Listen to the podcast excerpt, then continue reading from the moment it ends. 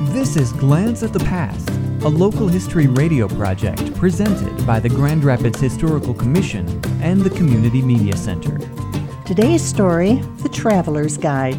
The Grand Rapids Saturday Evening Post, a weekly founded in 1873 by D.N. Foster, reported on local happenings. As one of its services, the paper published the schedules of the city's several railroads in its Traveler's Guide column. In an 1875 issue, schedules of the following railroads were listed the schedule of the Chicago and Michigan Lakeshore Line with a depot on Almy Street added the somewhat confusing statement Night Express leaves daily. All other passenger trains leave and arrive daily, Sundays excepted.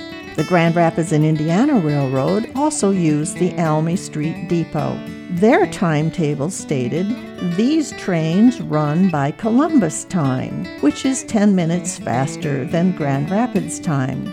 The timetable of Michigan Central, depot on Prairie Street, now Ionia, warned trains run by Detroit time, which is 10 minutes faster than Grand Rapids time. The Lakeshore and Michigan Southern Line, Kalamazoo Division, ran only two trains a day travelers were reminded trains run by Cleveland time, which is 15 minutes faster than Grand Rapids time.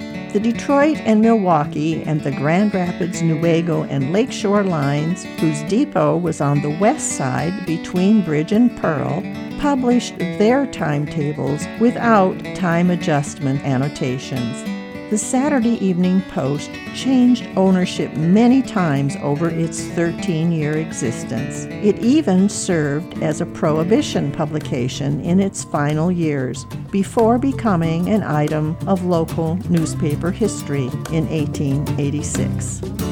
For more information about Grand Rapids history, visit the Grand Rapids Historical Commission website at historygrandrapids.org.